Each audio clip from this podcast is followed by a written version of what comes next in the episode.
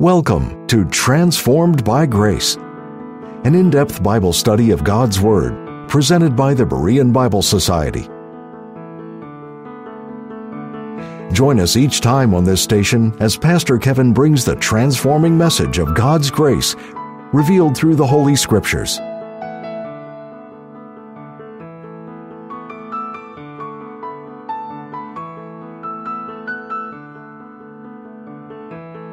The Family Feud, as most of you know, is a game show in which two families compete against each other in a competition to name the most popular responses to a survey question posed to one hundred people.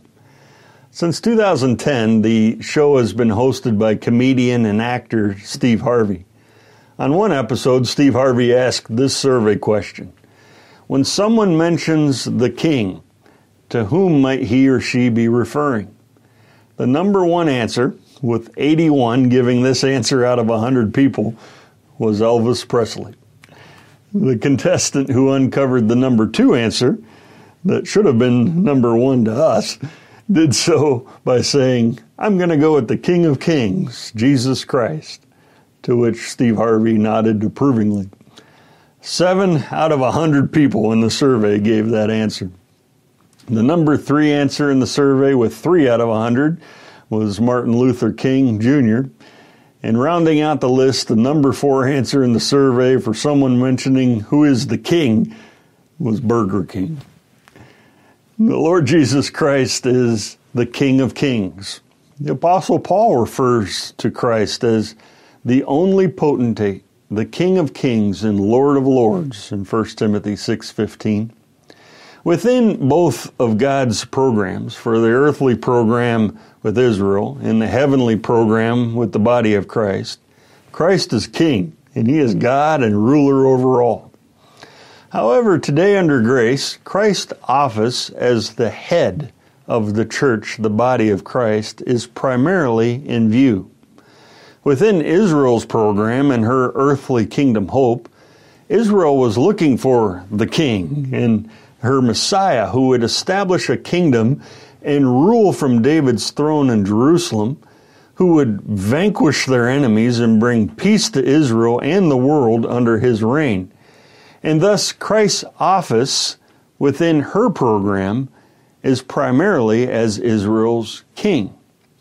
And you find in the account of Christ feeding the five thousand that following that miracle, this is what Israel anticipated.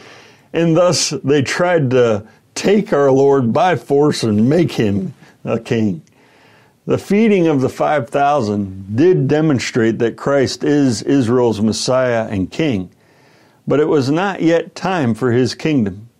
As Christ knew, there were, could be no earthly kingdom of peace, righteousness, and joy for Israel without the payment for sin at the cross first. John chapter six, verses one to four read, "After these things, Jesus went over the Sea of Galilee, which is the Sea of Tiberias. And a great multitude followed Him, because they saw His miracles, which He did on them that were diseased. And Jesus went up into a mountain, and there He sat with His disciples. And the Passover, a feast of the Jews, was nigh." The feeding of the five thousand was of such significance in Christ's earthly ministry that other than Christ's resurrection, it is the only miracle recorded in all four gospel records. At this time in Christ's ministry, there was a tidal wave of interest sweeping across the region of Galilee concerning Him. Christ reaches the height of His popularity here. But after His discourse on the bread of life in this chapter, and when the people realized that His ministry was focused on spiritual needs, they began turning away from Him and rejecting Him. Thus, in verse fifteen of this chapter, we read of the people's excitement about Christ and how they sought to make Him a king by force. But then by verse sixty-six of this chapter, we read, "From that time, many of His disciples went back and walked no more with Him." Christ demonstrated His power in His miracles to reveal His deity and His identity, that He is God and Israel's Messiah. And he did so so they would listen to and heed his words, which came from the Father. But the people came for the temporal miracles and not his eternal wor- words. They were drawn by his miracles and sent away by his words because of their unbelief. While in Galilee, verse one teaches that Christ went over or across the Sea of Galilee. According to the other gospel records, Mark six thirty-five says he went to a desert place. Luke adds that it was a desert place belonging to the city called Bethsaida. Bethsaida was located on the northeast shore of the Sea of Galilee. And John one forty-four says, "Now Philip was of Bethsaida." And that comes into play here as we go along. Verse two says that a great number of people followed the Lord to this remote place. While Christ was going across the northern edge of the sea in a boat with his disciples, a massive crowd came out of the towns and villages and began gathering and walking along the northern shore following him. Matthew fourteen thirteen says, "He departed thence by ship into a desert place apart, and when the people had heard thereof, they followed him on foot out of the cities." Verse two here in John tells us what drew the people. The crowd followed him because of the miracles of the healings of the sick and the diseased, which they saw with their own eyes. The other Gospels tell us that the Lord and the disciples had just completed an extensive preaching tour that had left the disciples exhausted. Christ and the twelve had come here to try to withdraw and get away for a time of rest. The Lord told them at this time, "Come ye yourselves apart into a desert place and rest a while." So arriving in the wilderness around Bethsaida, the Lord with his disciples went right up into a mountain for a time of rest and refreshment. And John importantly dates the time of the miracle, that the Passover was just around the corner. So it was springtime, and getting near to the time that they would have to go back to Jerusalem to celebrate the Passover, which was required of all Jewish males according to the law. John chapter six, verses five to nine read, "When Jesus then lifted up his eyes, and saw a great company come unto him, he saith unto Philip, Whence shall we buy bread, that these may eat? And this he said to prove him, for he himself knew what he would do. Philip answered him, Two hundred pennyworth of bread is not sufficient for them, that every one of them may take a little. One of his disciples, Andrew, Simon Peter's brother, saith unto him, There is a lad here which hath five barley loaves and two small fishes, but what are they among so many?" When Christ was on the mountain, he looked out over the great multitude of people and observed the crowd. This great number of people hadn't all followed him out of belief that he was the Messiah, but more so out of curiosity and their desire to see more miracles. But in spite of their motivations for being there, Mark six thirty-four says this, "And Jesus, when he came out, saw much people, and was moved with compassion toward them, because they were as sheep, not having a shepherd, and he began to teach them many things." Christ looked at people in light of their needs, and he knew that what they needed the most was the Word of God. So he taught them. Moved with love and compassion, Christ taught God's Word to the multitude. And that teaches us to do the same, because God's Word is what people need most of all. And the teaching of the Word is to be done with Christ's heart of love and compassion, to help people understand it more clearly. The Lord looked at people in light of their needs, both spiritually and physically. He was well aware of their sufferings and the need of healing of many who followed him there. Matthew fourteen fourteen says that the Lord, Israel's Messiah, went forth and was moved with compassion toward them, and he healed their sick. After traveling to this mountain and then teaching the people, than healing their sick. According to Mark six thirty-five, the day was now far spent. It's at this point that the disciples came to the Lord and said in Matthew fourteen fifteen, "This is a desert place, and the time is now past. Send the multitude away, that they may go into the villages and buy themselves victuals," or food. The hour was late. The disciples asked the Lord to send all the people away because they needed time before dark to get to some town or village where they could buy food and eat. But instead, the Lord turned to Philip and said here in verse five, "Where shall we buy bread for these people to eat?" The disciples are telling the Lord to send them, send them away. Christ asks, "Where can we go to get bread to feed them?" Now again, Philip was from Bethsaida, the nearby town, and he would have known where to find bread. If there was a Walmart nearby, he would have known about it. We have Piggly Wigglies in Wisconsin. But under the law, pork was unclean, so there was definitely no Piggly Wigglies in Israel. But Philip knew the area. He grew up just down the road, so that's why the Lord asked him. But verse six tells us that Christ was not really asking Philip to solve the problem, as Christ already knew what he was going to do. Rather, he was testing Philip's faith to refine and strengthen it. He had a lesson to teach Philip and the other disciples. We'll be returning to the program in just a minute. But first, we'd like to take this time to thank you, our partners, for making these programs possible. If you would like to access our library of helpful Bible study tools, go to Berean Bible Society dot org. God's Meaning in Matthew is a paperback five hundred twenty-eight page commentary written by Pastor John Fredrickson. Finally, a verse-by-verse commentary on the Gospel of Matthew, written by a mid-Acts dispensational viewpoint. If you've ever been reading Matthew and asked yourself, what is the meaning of this? God's Meaning in Matthew is just what you've been looking for.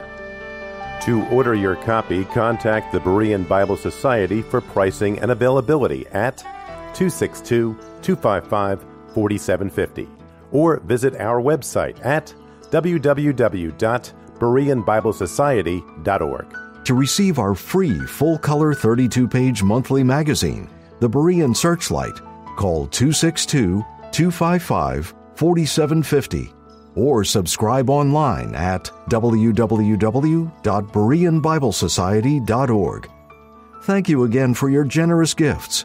And now, back to the teaching with Pastor Kevin. In verse seven, Philip doesn't answer the question about where to get bread. He answered with how much.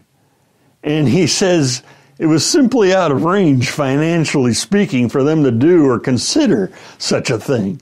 Philip does a quick assessment of what it might cost for each one to just have a bite or two of bread. He says two hundred penny worth of bread is not sufficient for them, that every one of them may take a little. A penny worth was a denarius. The denarius was a Roman coin, and one denarius was the wage of one day's work for a soldier or common worker. In the parable of the laborers in the vineyard, the Lord told about a landowner who made an agreement with the laborers for a penny, or a denarius, a day. So doing the math, with a worker working six days a week in that time, two hundred denarii was the wages for a little over thirty-three weeks, or about eight months' wages. Philip looked at the crowd and told the Lord it would cost a fortune, that they would need the equivalent of two hundred days' wages, and even that would only be enough for people to take a little, and not provide enough to satisfy to satisfy the hunger of all the men, women, and children. Philip looked at the problem in terms of meeting the minimum requirement. If a little for each person was impossible, then having more than enough wasn't even worth considering. But God is a God of abundance, and He meets needs abundantly, as we see here. Philip's answer showed that he failed the test that the Lord gave him, It would have been a different story if Philip had said, Lord, what are you, why are you asking me? You made everything. Without you was not anything made that was made. You're Lord, you're Creator. If you can do all these miracles, surely you can make dinner for everybody and give them more than enough.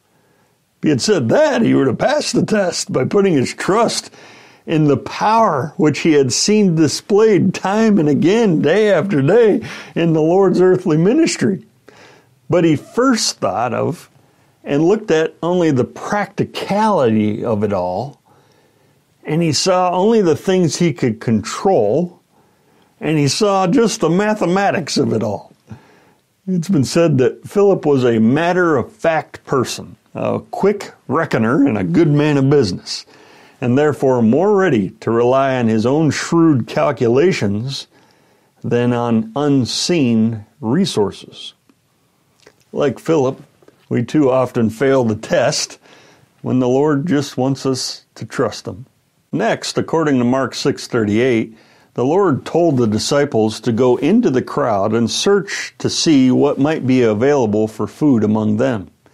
After doing so, we find here in John six, Andrew, Peter's brother, tells the Lord that all they could find was a lad, or a young boy, who was willing to share his five barley loaves and two small fishes. The barley loaves would have been leavened a little, formed into little discs about four or five inches in diameter, then baked. The small fishes were small seasoned sardine-like fish, included for the sake of flavor. Barley was cheaper than wheat, and these barley loaves or small flat barley cakes were generally food for the poor. Yet this boy willingly gave his, his food and all of it sacrificially. Andrew recognized that obviously this was not enough to go around. But what are they among so many, he says. But in the hands of God, Andrew was about to find out that this was more than enough. John six, verses ten to fifteen reads, And Jesus said, Make the men sit down. Now there was much grass in the place, so the men sat down in number about five thousand. And Jesus took the loaves, and when he had given thanks, he distributed to the disciples, and the disciples to them that were set down, and likewise of the fishes as much as they would. When they were filled, he said unto his disciples, Gather up the fragments that remain, that nothing be lost. Therefore they gathered them together, and filled twelve baskets with the fragments of the five barley loaves, which remained over and above unto them that had eaten. Then those men, when they had seen the miracle that Jesus did, said, This is of a truth that prophet that should come into the world. When Jesus therefore perceived they would come and take him by force to make him a king, he departed again into a mountain himself alone.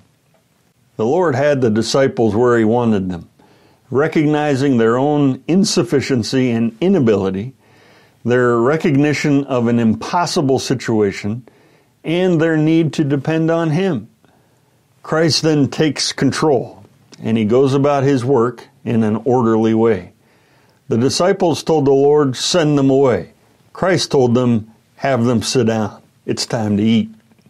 There was a large grassy area, and He has everyone sit down and recline in the grass in order to stabilize the crowd and, and so that there'd be no rush for the food.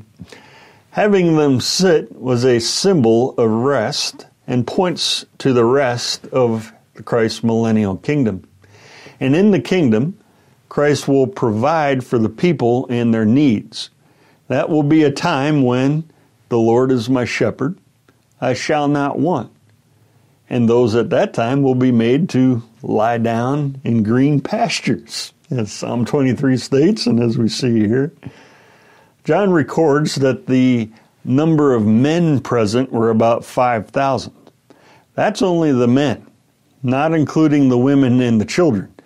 And it is estimated that there could have been as many as twenty thousand people total present. In Matthew's account, he referred to the women and children. And they that had eaten were about five thousand men, beside women and children. And so of all the miracles that Christ ever did, This is the most massive miracle in sheer number at one time.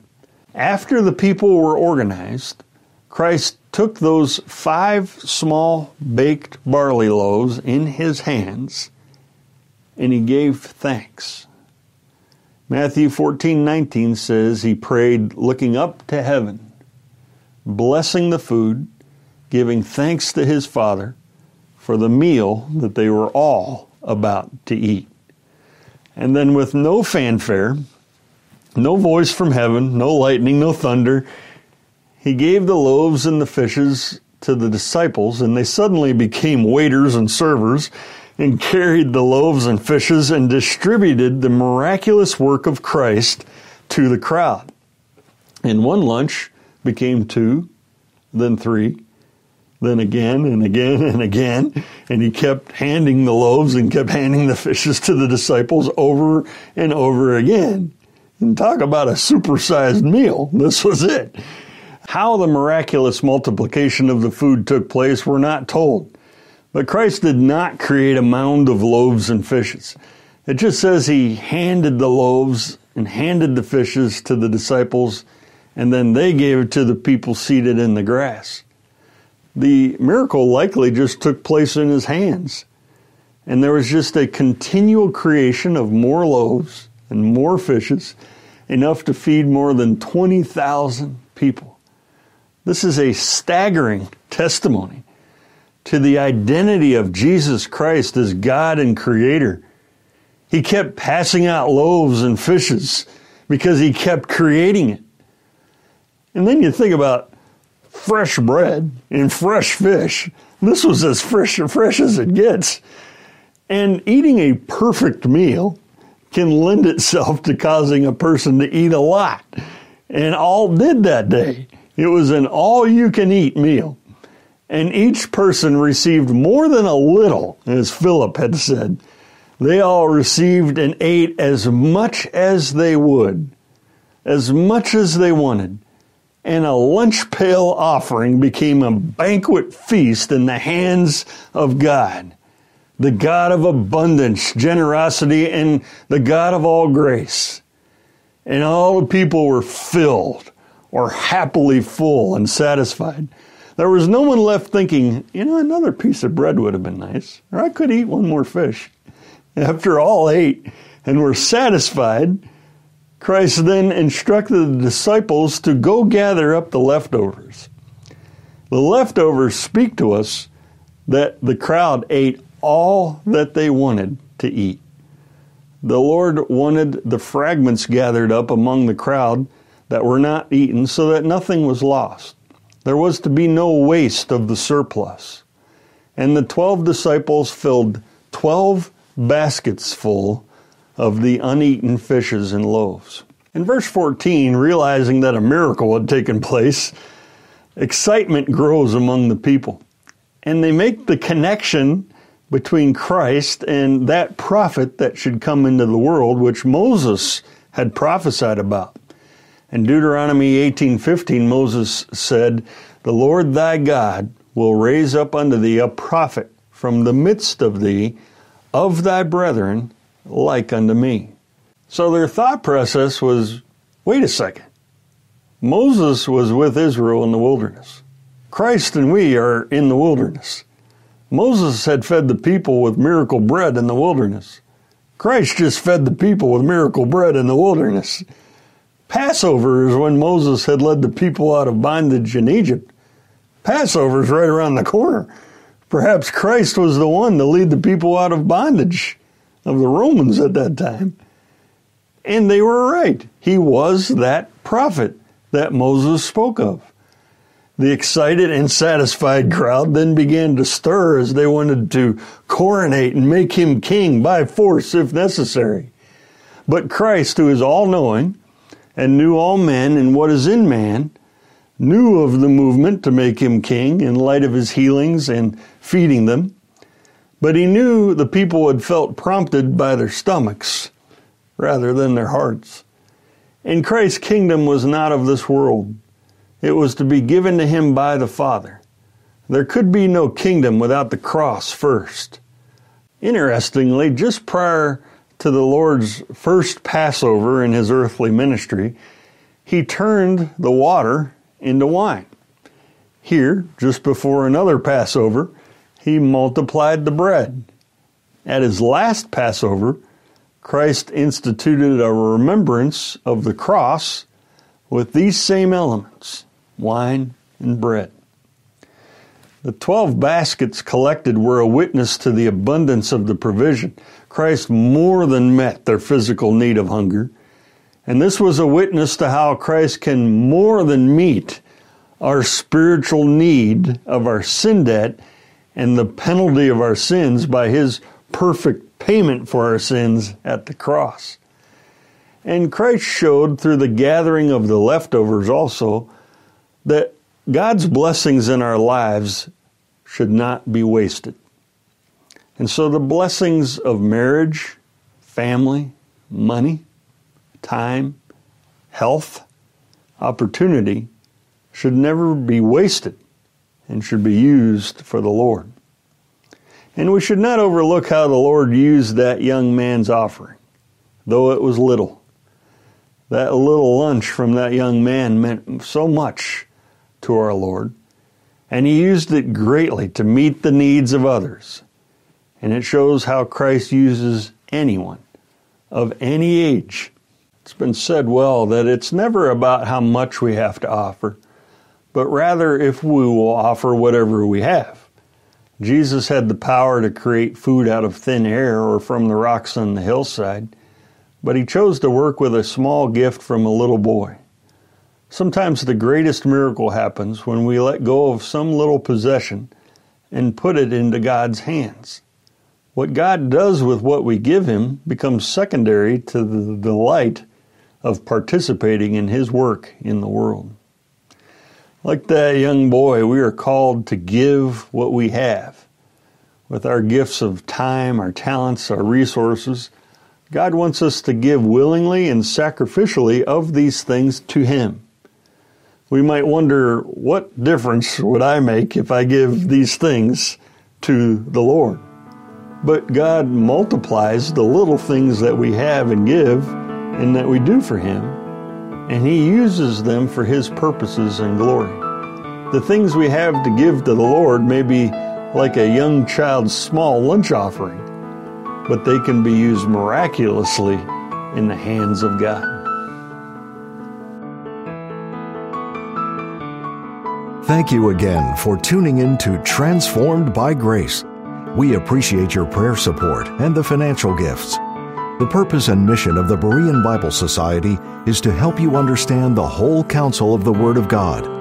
For more information, visit our website at w w w dot berean bible society dot org or give us a call at two six two, two five five, four seven five zero. Or if you prefer, write us at the Berean Bible Society, P O Box seven five six, Germantown, Wisconsin, five three zero two two. Now until next time, may you be transformed by God's grace.